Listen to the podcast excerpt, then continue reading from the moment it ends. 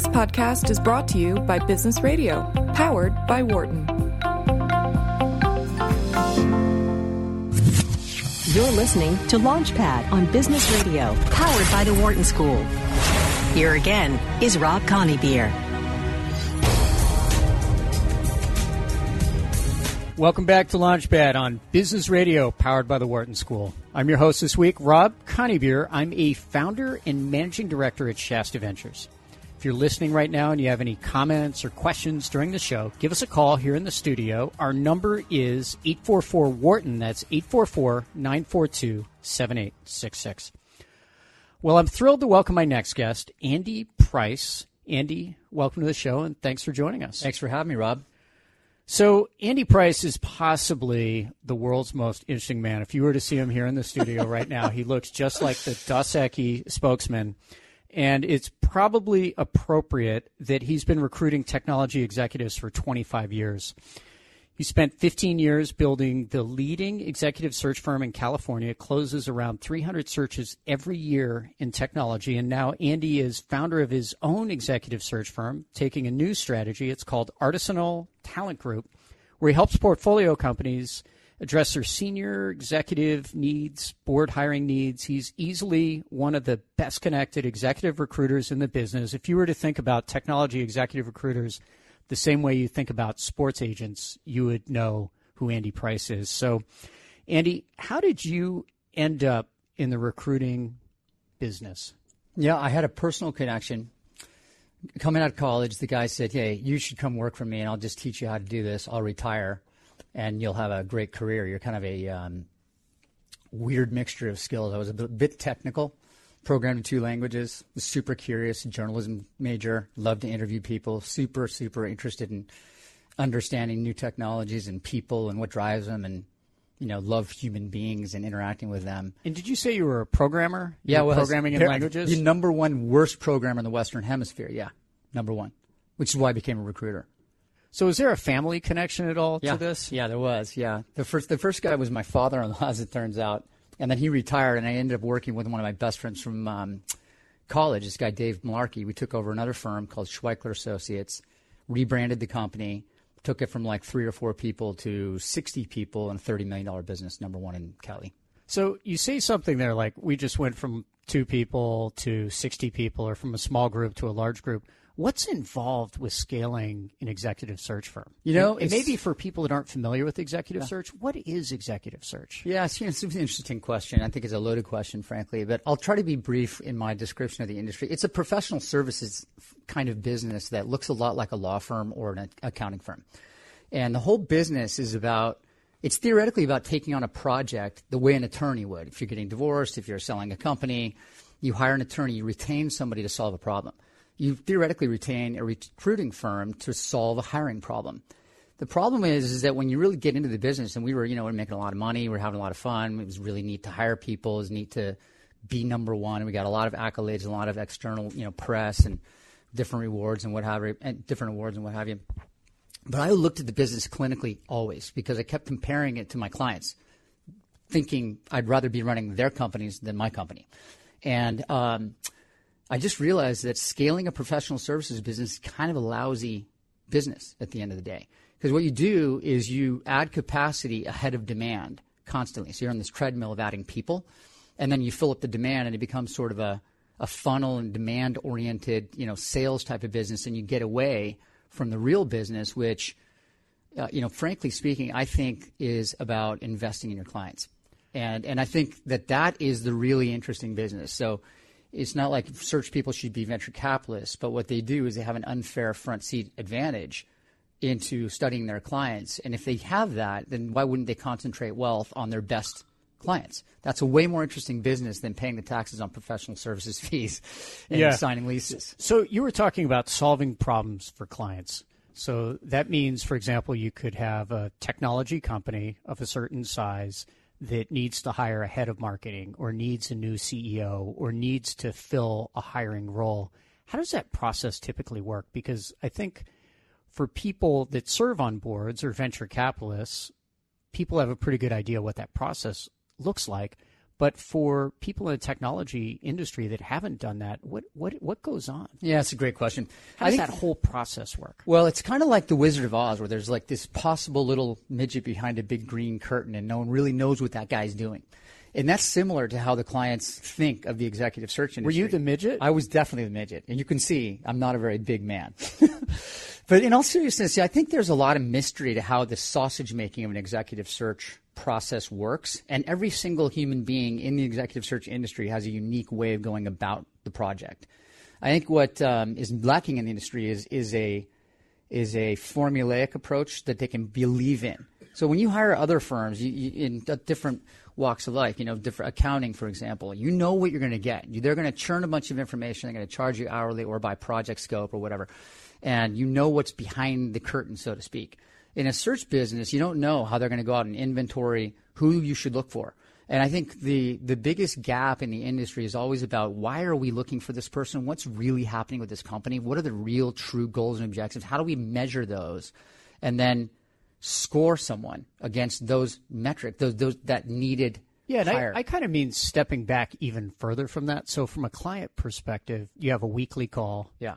You kind of agree on what are we looking for, who are the people Yeah, the that we'd like to see. Yeah. What is that process like? And then maybe go into the sausage making. Well, I think that the um, people jump into these processes and they start getting these weekly calls without actually asking really hard questions before they start the weekly calls. Of, are you sure this is what you want, or were you given bad advice before you called me? Oh, do you even need a VP of marketing? Yeah, exactly. Like I, have so I've said no to probably millions of dollars of business over my career, many millions of dollars of business because I thought, hey, you don't really need this person. You're getting bad advice. You're too early. You're not willing to pay this person. The organization's misaligned. So I think the the best search people upstream of this process you're describing, where you're getting these weekly calls and you're trying to riff, basically, because they're, they're basically jam sessions, if you will, where you're like, oh, I like this person, don't like that person. What, why? Why didn't you like this person? Why did you like that person? You're trying to do pattern recognition and calibrate constantly. But the real issue is like when, is upstream. It's the scoping of the role against what the company's objectives are. That is the number one thing people should obsess about. Getting that piece right is, is everything in my mind. Because you fall on someone in the end that solves that pain. You know, search should be a pain killing exercise. My company has pain. I can't deliver product. I can't sell the product. I don't know why I can't sell the product. It costs me too much money to sell the product. The marketing isn't right. I don't have the funnel metrics together. You know, uh, uh, we're positioned wrong. Um, we don't have our financing together. There could be all kinds of myriad issues that lead to a perception of a need to hire an executive. You know, we could go the second half of this hour and talk about why people should avoid executive searches half the time and just cultivate their bench. But I digress. I mean, so the, I guess what I'm trying to say is that the process works the best when you really, really ask hard questions. The search people are are vested. They have a vested interest in the outcome to the point where they're curious enough to ask the hard questions that lead to the right spec. Does that make sense? Yeah, and I think one of the things people may not be as familiar with is the basic process. The basic business model is a fee for a service, and Right. you were talking a little bit about it when you say accountants or lawyers, et cetera. But to break it down, it would be if I wanted to hire a VP of marketing or a CEO, mm-hmm. it's a fee for service. So it might be on the neighborhood of like eighty to hundred thousand dollars, depending on the quality of the firm, et cetera. It gets billed in three installments, and then people see a slate of candidates, and then to a certain extent, it's almost like a I don't know if a marriage counselor is the right thing, but when you get down to the candidates that you're really excited about as a startup, and you start to make offers, then you give guidance because just like an agent on a house, you want the house to get sold. Yes. And you want the person to join, and you play a role where you're really helping it come together in a way that's adding value for everybody. Yeah, totally. But what you want, I'm, I'm talking about when it works. Yeah, exactly. Yeah. And, and when it works is when you care, when the search people care enough about the outcome that they they don't want to just close someone. They want to close the right person that they're highly confident is going to make a big impact on the company, right? And I think now it's it's getting really interesting. You, you see a lot of business model innovation, as you know, and the companies that are really making it are companies that are that are just really efficient at distribution. It's not about like, hey, I built a really interesting ASIC or a widget like you and I grew up in, you know, 80,000 years ago in the semiconductor industry and telecom equipment and we're all connecting people to the internet. And there was a lot of physics and a lot of optical transmission of this or that. And, you know, it's a technical challenge. Now you have fewer technical challenges out there other than in the frontier categories like quantum computing and what have you, know, autonomous and what have you. And it's much more these days, the mainstream investing categories, as you know, are about software and distribution and distribution efficiency. And so you have to take a more clinical approach to scoping out what does a marketing executive look like in the context of the business model you're trying to scale, right? and that's a very that's an interesting discussion that's very company specific. If you don't have those conversations in the front end, it doesn't matter how fall how much you fall in love with a candidate. The worst thing that I see in search is that entrepreneurs fall in love with candidates for the wrong reasons, and you've got to talk them out of. I mean, one of the reasons I started this new company is because a I figured out I wasn't going to be a great venture capitalist. I got bored with my last company, went into venture capital, learned some new tricks decided that this new firm was going to be much more about being really high touch with a number of much smaller number of clients than I was typically used to working with. Because I was super curious about if we can go much deeper with the client, understand what they're trying to do, deliver a really, really interesting impact exec, high impact executive the returns on the company would be more interesting. And then if we could get a chance to invest in the company, we'd all win. What does high touch mean? High touch means you really obsess about a company. I mean, you're not just taking a client and saying, I'm going to charge you some money. I'm going to go spin up some people, hustle a bunch of executives and get them to talk to you and try to hire one. It's all about, I'm going to study you figure out how I understand the business. Truly understand the business. Who are what, the competitors? What's the product? Yeah, what are your critical path failure points of failure?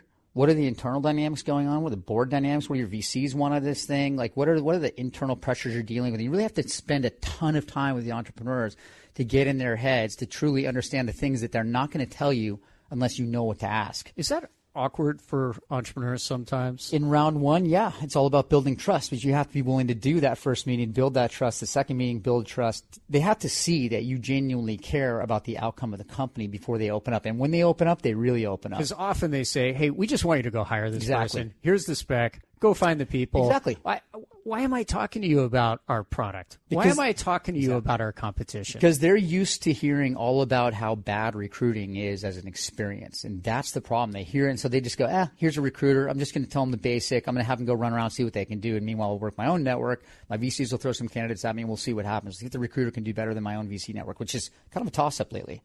And, um, and I think that – the entrepreneurs that detect that you actually have a meaningful and very deep interest in their big success, not just incremental, but big success and big outcome, that's when their eyes light up and they reveal what the real issues are. And if you get that insight, you go, okay, here are the internal issues. Now let's look at the external issues. And you start thinking about, hey, why is Atlassian trading at like 18 times sales. Like, do we want to replicate Atlassian? Do we want to replicate Twilio? Do we want to be DocuSign? Who do we want to be when we grow up? And you start studying the comparables and the peer groups and the business models that you want to replicate that are appropriate for your business. And that becomes a very interesting conversation. Then you can do highly targeted recruiting. You can call 10 people and end up with a perfect candidate versus calling 300 people spraying and praying. That's to me where the search industry needs to go. Yeah, and I think one of the things that especially early entrepreneurs don't understand is how much you also have to sell leading candidates. Exactly. Because the best people to bring into these roles have lots of options. Exactly. So they need to get fired up about what you're doing. That's exactly right. The high touch approach needs to extend to the candidate population where they don't feel like they're being treated like a bunch of veal, like a bunch of cattle, herded around and prodded into a process where people are kind of low touch. They're doing spray and pray flyby meetings and interviews that aren't really meaningful.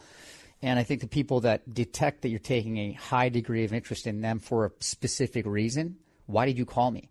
I had you in mind you're a very highly targeted person, a high value target for me. And why? And that's a really interesting dynamic with, um, with I think, good search processes. And we're not the only ones that do this, by the way. There are other great search firms out there that, that take this approach with the candidates where you do a big bear hug. And you know, you're going to get a lot more return on your time investment if you bear hug the best people than fly by with 20 right? So you built Schweichler or SPMB not by myself with a group of people and scaled it, and then you went over to venture capital. What led to Artisanal? So I, you know, I, I just developed an obsession about helping entrepreneurs because I am one myself, and it's just when you when you understand the, the, loneliness of an entrepreneur's journey and how much help they need and how hard they work to get companies off the ground and create jobs and a product and a service or whatever they're doing, you know, it's it it just gets in your bloodstream. So I said, well, what's my superpower in the world? My superpower is recruiting, and my superpower is building companies. and um, but I don't want to do it the way I used to do it. I want to do it sort of in a hybrid sense where, you know, if we do if we if we innovate on the business model of search, then we can hollow out our cost structure, not waste money on silly things that you just don't need. You don't need huge offices. You don't need HR. You don't need a big finance organization. You don't need a lot of stuff. So you can work on fewer projects and go a lot deeper with companies. If you're going to do that, then you're really studying your clients. And what if you're going to study your clients, why don't you put your capital behind them? So we've raised a, we actually have a fund with our own capital, and we've deployed it in a bunch of. Oh, so do you clients. invest in oh, heavily, companies yeah. as Very well? heavily, yeah. Like, have you disclosed the size of the fund or? No. Okay. Um, the fund is all our own capital for now. It is well into the seven figures. Um, and, you know, some of the investments I did before the fund was actually established were DocuSign, MuleSoft, thing called Forescout, Docker, Ripple, Snowflake is a big one. So there are probably there are three that have exited meaningfully, and three or four that we think are are going to be pretty big. And from a client perspective, is it also a premium price for a premium product? Yeah, I mean we we have exactly the same market pricing as our competitors, but what we try to do is we say, hey, you know, we're going to earn. A lot of our competitors will say, hey, we want uh, we want equity for free and the cash. And the entrepreneurs chafe at that, but they don't have a lot of options, unfortunately. So they capitulate and they grouse about it behind closed doors. And what we decided is, hey, we're going to try to earn our way onto the cap table, earn the right to invest in you during the search. If you love the way the search went down and you feel inclined to open up some space in your Series C, let's get in there. Or if there's a secondary, maybe put us to the top of the list. And that's working actually quite well. They like the approach. They like the they like the um, the spirit of that. Put us putting skin in the game. And then during the course of the search, you get to study the company. It's like it's, it's due diligence you couldn't pay for. And could you share a bit of the current status of the company? My company? Yeah. Yeah. We're growing absurdly fast, but only absurdly fast in so far as we can manage the growth. Like we're not taking too many projects on. We take a fraction of the workloads of our of our uh, competitors, who, by the way, are amazing in their own rights, um, and in their own ways. But um, What about how many people? We're eight. Pe- we're almost nine people. We're going to add two more in the next couple of months. We have four partners. We're going to five in January and the company went from zero to about a seven million dollar run rate in the first six months. Um, and you know that's not a big deal. I don't care about revenue anymore. I care about high quality clients. So we've got, I think, the who's who of the SaaS industry right now. We've got the best portfolio I've ever had. Uh, in terms of the profile of our clients and the quality of the clients is better than I ever had in 15 years running the last company. That sounds pretty exciting. How did you find your core partners to work with on this? Two of them were my best employees, or two of my best employees from my last firm. The, the old company is loaded with talent. They they really are. They've got it, and they're very solid, great, great firm, and I'm very proud of that firm. Um, my name's still on the door, or it's still the P. Very very proud of that company. So I don't want to take anything away from them whatsoever. The two people that I just felt I really wanted to build something with. I didn't want to build another big company and go try to raid my own company. I just thought I thought that was unethical. So it was just a couple of people that I knew wanted to build something with me. Did they come to find you? Say, hey, are you thinking about doing something again? Well, we were just good that- friends. We were just good friends. We spent a lot of time while I was doing venture, and we were just all kind of thinking about life, and I was thinking about life. And then when January came around, and I decided, hey, this market development thing is going to fly. I want to add value. We uh, we all got together, and then I grabbed another one who found out about us, and we we get a lot of inbounds from partners from other search firms who are really interested in our model. And then this one person, Alex Zakopowski is his name, is just a really captivating, interesting person, and I grabbed him too. So we're four four partners strong, and we have a really great um, staff under us. For people that are early in their careers and they're interested in starting companies, what what advice do you have for people? specialize. You know, I know this sounds cliche. A lot of people have been saying specialize, but I just don't think you can be the jack of all trades and the ace of nothing. I think you almost have to think of your career starting out as a vocation. Become amazing at something. To the Doug Leone, you know, anecdote or story.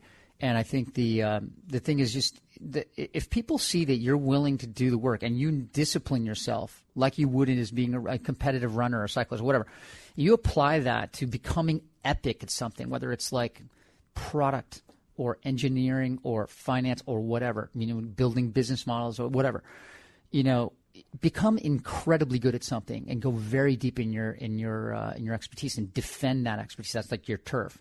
If you become good at that, then people go, "Well, I'm going to be pigeonholed," and that's just not right. Well, it's interesting because Jump to another one. people do worry about that pigeonholing piece. Yeah, they do. And I think it's really overblown because you you fundamentally you can't specialize in everything. Right. You can't become the best at everything. But if you go really deep in an area, you learn how to identify people that hmm. are really good at what they do in other areas. Exactly. Because you learn about the subtleties that set somebody apart when they're the best in finance or they're the best in marketing. Right. People that are really good or world class in an area truly and understand it, they can recognize the same in other areas. That's exactly right. And they're curious enough to go do the work to discover what great looks like, soak in that knowledge, and then learn how to implement. Yeah, Right. and and not have people BSing them. Exactly. I mean, what they I can sniff BS from people, even if it's in an area they don't know anything about. That's exactly they're right. Best at what they exactly right. And you know what? I always tell people like the other thing is tell your kids don't just go out and join you know silly company Inc. that you had no reason why you went to the company. Study the landscape of companies that are out there hiring. Try to figure out a thesis. Join something that's going to be great or already is great. Learn what great looks like early in your career. If you learn what great looks like, you kind of learn the operational procedures of of a LinkedIn kind of company or a Splunk or one of these interesting you know things that are at scale, running really interesting companies or growing really solidly. You learn companies like that how do they operate? How do they make trade-offs? How do they resource? What what do they what do they do every day? I mean, what do the different departments do, and how do they work together? And So, that, so it kind of means go join one of those companies. oh yeah, absolutely. I think that p- young people don't have any direction where people are saying, "Hey, actually have a thesis when you graduate. Hey, don't just get a job. Don't just take a job. When you start your senior year, you should be studying the industry you want to participate in, and likely it's going to be tech because financial services is dying, as we know. It make you know it's it's it's dying. Let's put it that way and and I think a lot of people, even venture people that I know, very successful ones, would say to young people, you know, go into industry, and then if you find your way in venture, that's fine. But right now, don't just think you're going to go jump into some VC firm and you're going to go make billions of dollars. Ridiculous. Most of the best VCs, like Doug Leone, carried a bag, built something. They're at guys like Mike Volpi. Running corp dev at Cisco, running a startup.